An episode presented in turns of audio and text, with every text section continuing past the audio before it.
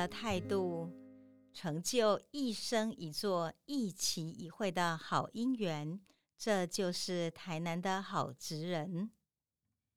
各位亲爱的好朋友，很高兴又到我们台南好职人 Podcast 时间了。今天我们要介绍的单元呢，还是好创新里头的很多位在各种职业场域上面，用他自己不同的创意，或者是一种科学的新知，或他所学的一个专业的智能啊，然后经过我们认为它像是斜杠哦，但事实上好像也不太能够定义是斜杠，因为他们其实是把他自己的 A 领域的智能放在 B 领域里面去做开发。那以我们现在来讲是一个蛮多元的一个时代，甚至于我们事实上在学校里面也非常非常强调所谓的通识。那通识也就是说我们必须去除掉早期文组啊、理组呢这样的观念，然后呢，让我们今天能够共融在你一个很好的思考跟很好的专业技能，然后呢，最后呢，可以导致你在这个领域里头有出类拔萃，甚至于独一无二的想法。我想这大概是现在我们在教育中最好的一个宗旨。但是我们在这个台南好创新里面，事实上我们是看到很多很多位是这样，他们可能是一个学理工的回来做农夫。那他可能是一个文组呢，他去开发一个理工性的产品，那么也许呢，他就是一个硕士啊，回来是泡咖啡的，甚至于讲人文，可是每个领域呢都非常非常的精彩哦。所以我们今天接着也介绍在台南好职人里面的一位快乐先生，他叫江木成。我们给他的题目是：你快乐吗？我很快乐，因为我觉得木成是一个很另类的人哦。那么采访结束的时候呢，我们有请木成呢帮我们留了一句话。那木成呢想了一下，他说这样：你必须相信才能看见，你必须要喜欢你的工作，才能把快乐传递给别人。其实刚开始呢收到这个资料快乐先生的时候，我对他的想象可能就是我们有一首歌叫小丑那个木呢升起来了，然后呢这小丑呢他把欢乐带给别人。那因为这样缘故，我想象江木成应该是有点年纪了，结果后来等采访他之后才吓了一跳，天啦，这么年轻。那如果屈指一算的话，江木成呢到现在可能都还没有满34岁吧，非常非常年轻的。而且呢当时在采访他的时候非常有趣等到完全讲完了大家开始呢该采访的采访完了，重点也说了以后，开始聊他的生平的时候，才发现原来他跟我的儿子呢还是同一届读台南一中。我心中就在想，这台南一中很奇怪耶，为什么讲这样？台南一中老师不要生气我发现呢台南一中呢给孩子很大的宽容，所以小孩子有很多不同的想象。认真讲起来，江木成呢他今天会在他的生涯领域中选择做一个快乐先生，我想可能在台南一中的魔术社给他的影响是蛮大的，然后我们待会来稍微讲一下这一段，然后告诉你这个年轻人呢很另类的一种思考。那我们来谈一下江木成他比较特别的一个算生涯中的一个成就那他是以快乐先生为名呢，然后去这个来展现他自己的职场的生涯。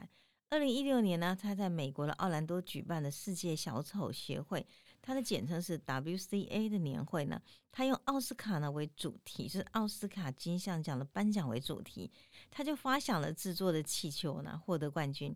那么因为这样缘故呢，之后他就不断的一再自我充实跟突破，他希望可以把小丑这样有意义的文化呢可以发扬光大，因此他就成立了一个快乐先生的活动公司，透过一个活动策划、讲座、会场布置以及公益的投入呢，推动快乐先生要你快乐的一个理念。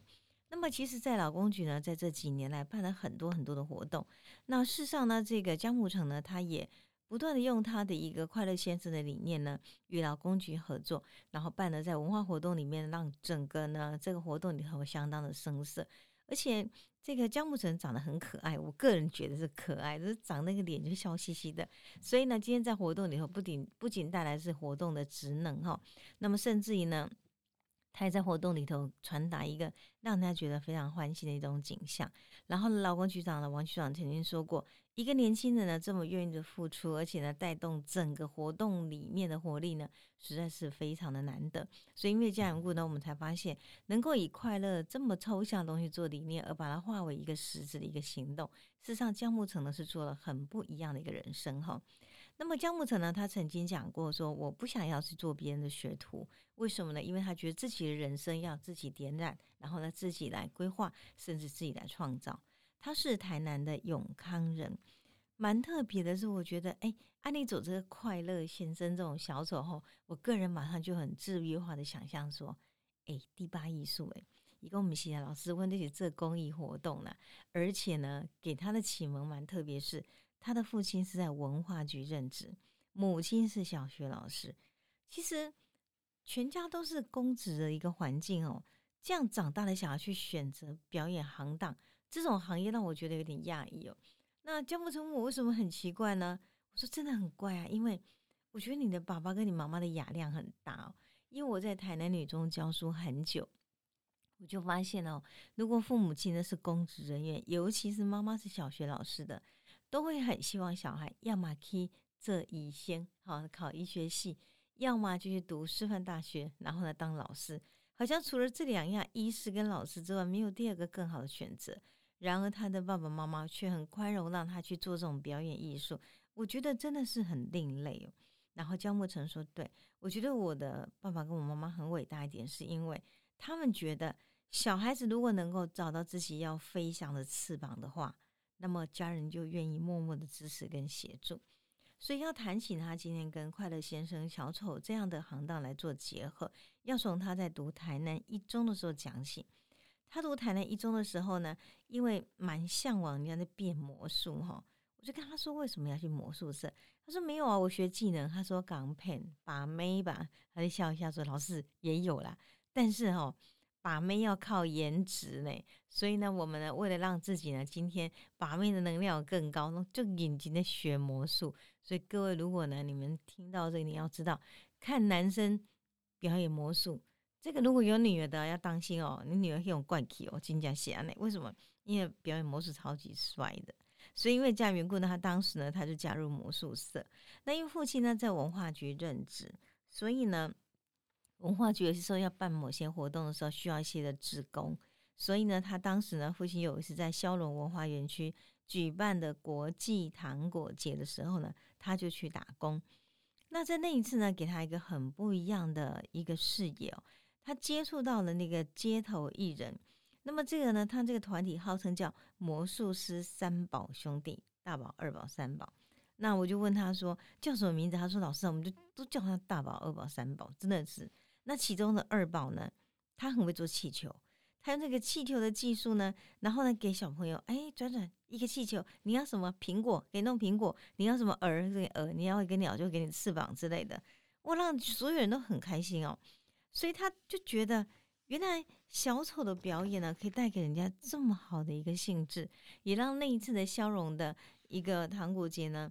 打开了一个我觉得很活络的大家参与的一种动机哈，所以因为这样缘故呢，他就有很强烈的兴趣。那么开始学小丑，然后又学魔术，两个加起来之后，他有一个基本的技能了哈。所以大学毕业之后，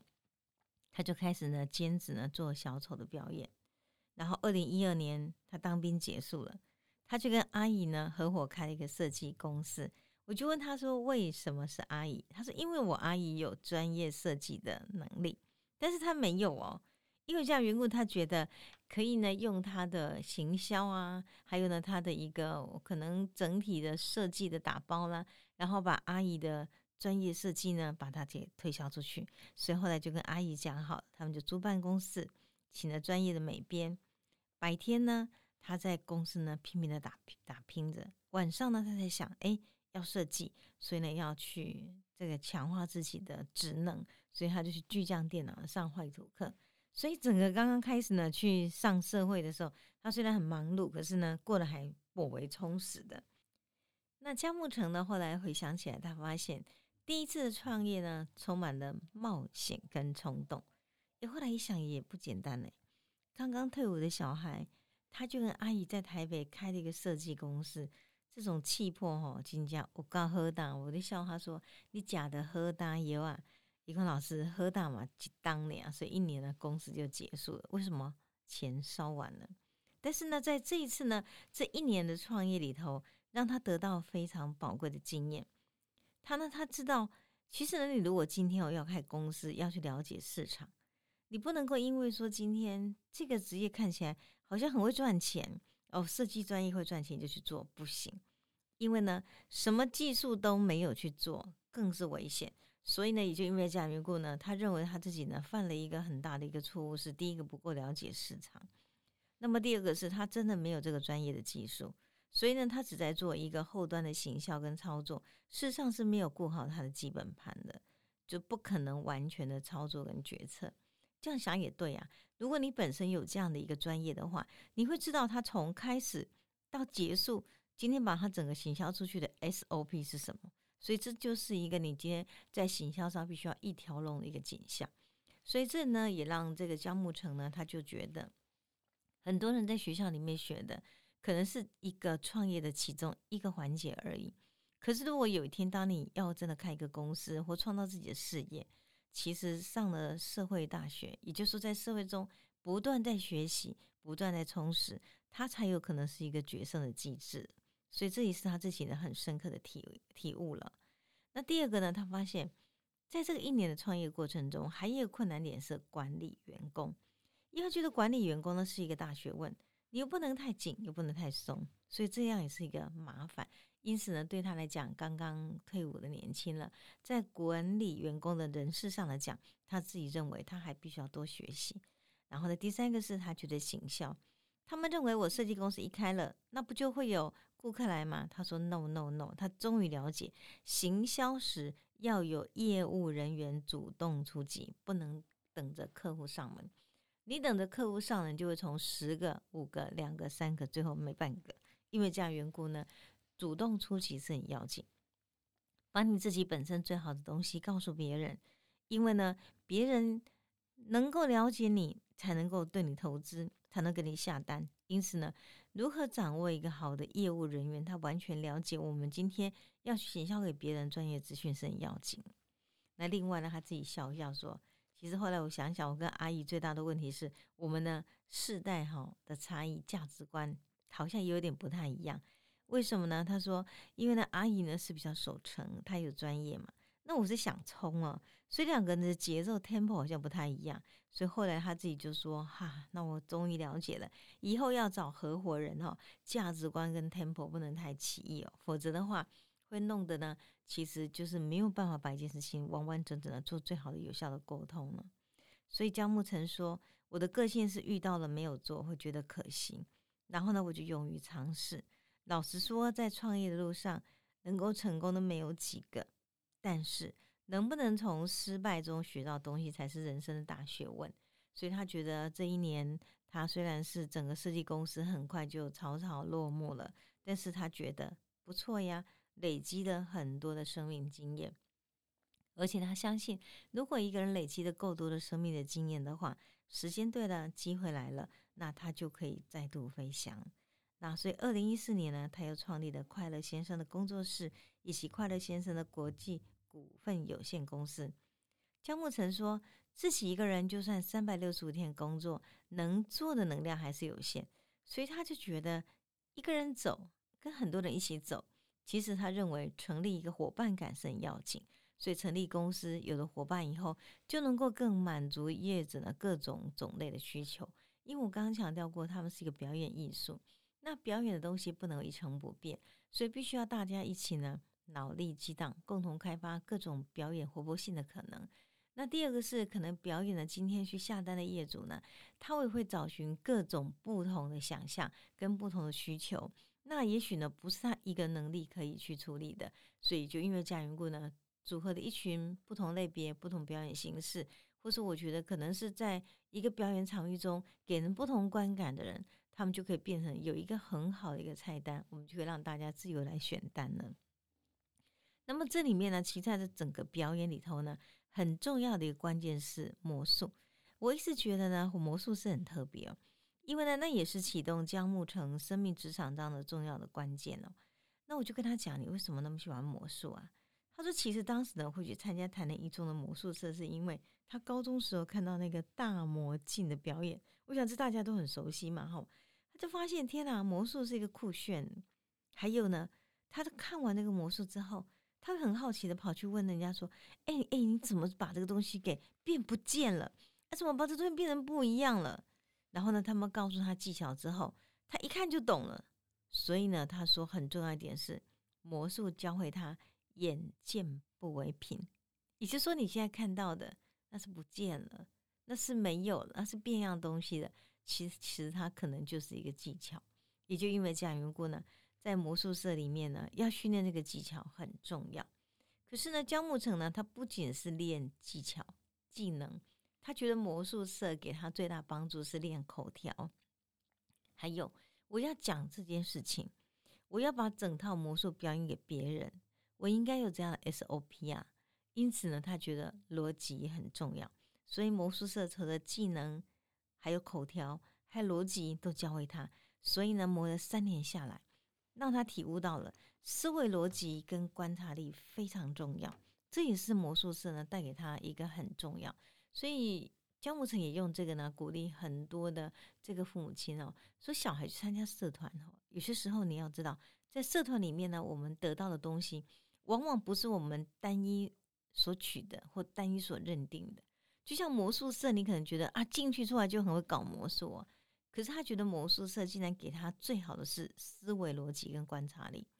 尤其是你看别人怎么变，另外一个是我希望我自己怎么变，这必须要有自己很多的研发跟创发的可能。那看的过程中那个观察力就很要紧，而观察力呢是决胜很重要的关键。魔术常常用错觉呢跟错觉引导把一个人的眼睛给催眠了，这一点呢也让姜牧呈呢就很深刻的说，你必须要相信你才会看见，你相信魔术你才能看见魔术。这讲起来是不是很哲学呢？所以我们当时请他留这个一句话的时候，第一句话就告诉你说，你相信你才能看见了。这其实呢后来这位让我想到了高更，曾经在他很年轻的时候他画过一幅画，是在法国的北部一个乡村，然后乡村里头人呢他们就这个进了教堂，等他们出来了以后呢他们眼神里头都是飞翔的天使，哪有这种模范写实啊？但是你相信你才能看见，大概我想这也是一个人在心中一种信仰的力量吧。然后呢他又说神奇是科学的一部分，所以魔术是一门神奇的科学。这句话更玄了，神奇这 magic 本身就是不可思议的，但是事实上呢科学的本身也是一种不可思议。我们后来呢从很多的例证中去了解，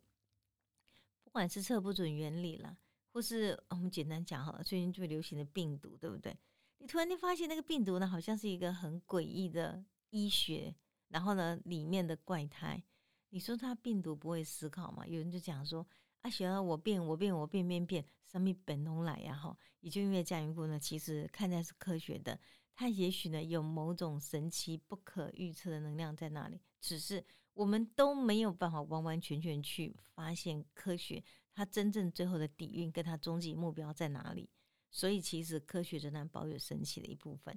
所以他就讲了，魔术有时候变起来你会发现真的超乎我们想象，那不就是一个很神奇的，但是是有逻辑可循的，因此它是科学嘛，就这样子。所以就因为这样缘故呢，借着魔术然后呢小丑呢就可以引发很欢乐的一个种子，也产生一个很好的媒介。那因此呢魔术可以产生跟观众的巧妙的互动，这一互动的过程呢就会打破了隔离，也没有距离了。那所以呢在整个魔术的表演过程中你会装成小丑，所以姜牧呈说在我们魔术界里面小丑的红鼻子是很重要，红鼻子是小丑的重要象征，它具有一种特殊力量的红鼻子可以带给人许多的欢乐。所以就像我们讲说每个行业都有自己觉得自己共为信物的东西，但是呢小丑呢是以红鼻子呢带上去，我的使命感就是带给人家快乐。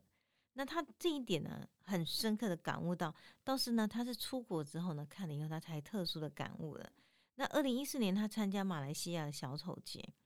他才真正发现原来小组有各种角色跟各种类别，有哲学思考的小丑啊，悲伤的小丑啦、快乐的小丑啦、作怪的小丑都有。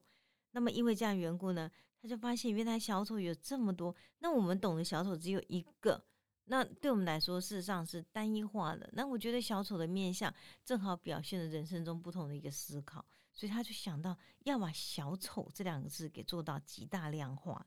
所以2016年的10月26号然后呢到31号之间，他在台中的文创产业园区就办了一个国际小丑文创节。为什么要办呢？因为他觉得我们台湾在看小丑这件事情事实上是不够国际化的，那么如果小丑是一个国际表演艺术的话，倒是可以借着这一次的国际小丑文创节，把很多国际化的小丑的表演呢就呈现在我们国人面前，它有更多的多样的可能嘛。因此他就邀请了来自5个国家8位老师，架构了16堂的课程，就邀请那种有志进修喜欢表演小丑呢还有魔术师一起来参加。那在这中他们也有公益的嘉年华会，所以在这次的活动里头有邀请家扶中心的小朋友、身障的小朋友来看表演。那么从表演的这种欢乐里面看到孩子的笑脸，他就觉得这样的公益呢是很好，这也奠定了后来呢他一直想要做公益这件事情哦。那么当时呢为了凝聚从业者的力量呢，就在那年的8月他也成立了中华小丑协会，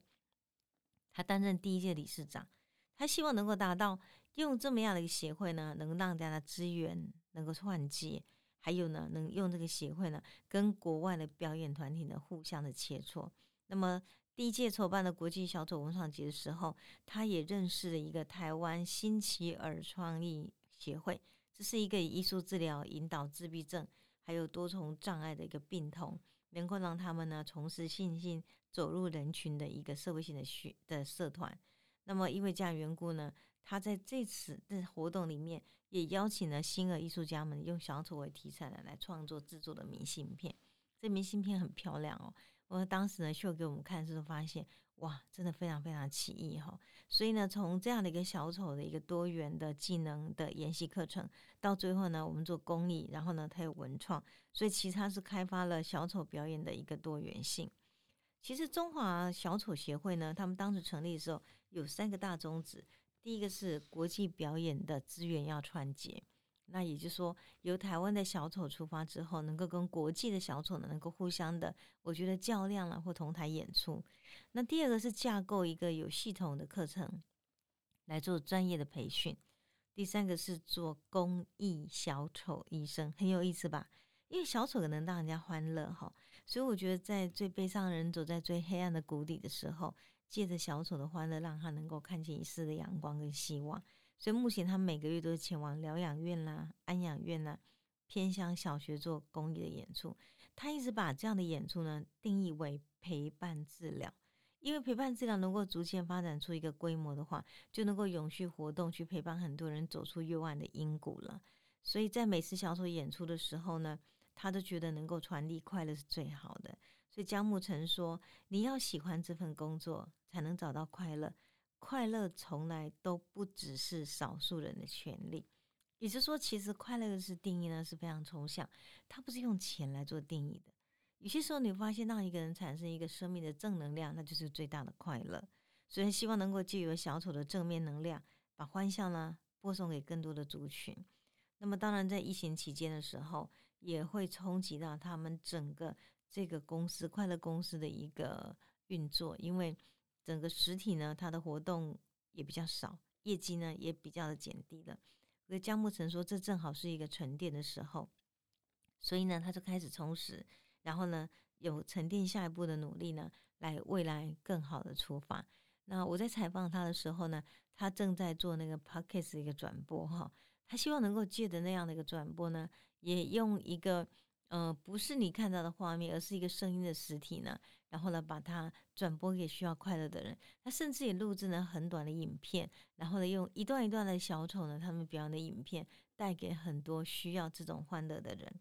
然后呢他说疫情呢一定会来，只是看你有没有准备好而已。所以在这疫情期间呢，他阅读了商周杂志，然后呢推出了百大公司顾问，就他每周五的中午呢，他会邀请了一个透过这个企业的佼佼者或顾问的这个策略呢的那个内容呢，他在做分享。那也就是因为这样的缘故，他说老师我真的很感谢商业周刊呢，因为这百大公司的顾问呢，他每周的收听了以后带给他自己蛮大的能量，因为呢这些人他们呢所分享的面对疫情的策略，正好可以让他今天呢思维转型，正好可以让他沉淀的来充电。所以目前他进行更强力的思维转型跟密集的脸书的发文，还有呢很强力的网站的维护，不管是 IG 或 Podcast 制作呢，他都希望如果疫情一定会来，那我怎么准备呢？我就用数位化的主动出击来创造我们这个小丑，然后呢持续的关注，持续的吸引这些快乐的人。因此直到现在为止，快乐先生姜牧呈呢仍然贯彻初衷，跟一群志同道合的伙伴，用浑身发展的动力还有正能量，散播他发自内心做喜欢的事的快乐精神。所以采访结束之后，我就很好奇问姜牧呈说，你怎么看起来永远那么快乐，你难道会有不快乐的事情吗？他说有啊，快乐是一阵，不快乐是一阵。人生呢，如果你今天一直要想不快乐，你就永远都不会快乐了。那我今天做这个工作呢，看起来其实很快乐，但是也很辛苦啊，但是我喜欢这个工作。所以他再度强调，所有的工作没有所谓的贵贱，所有工作呢，我们如何评估它的意义呢？就评估的意义最大是你喜欢这个工作嘛？如果你喜欢的话，这个工作呢就会产生一个最大的职能的产量了。所以呢，他就再强调一次，你必须要喜欢你的工作，才能把快乐传递给别人。他说我是快乐先生啊，所以我就告诉你，你快乐吗？我很快乐，但是我更希望借着我的快乐，让你也快乐。谢谢您今天跟我们一起呢，来听我们的快乐先生所分享的年轻的能量。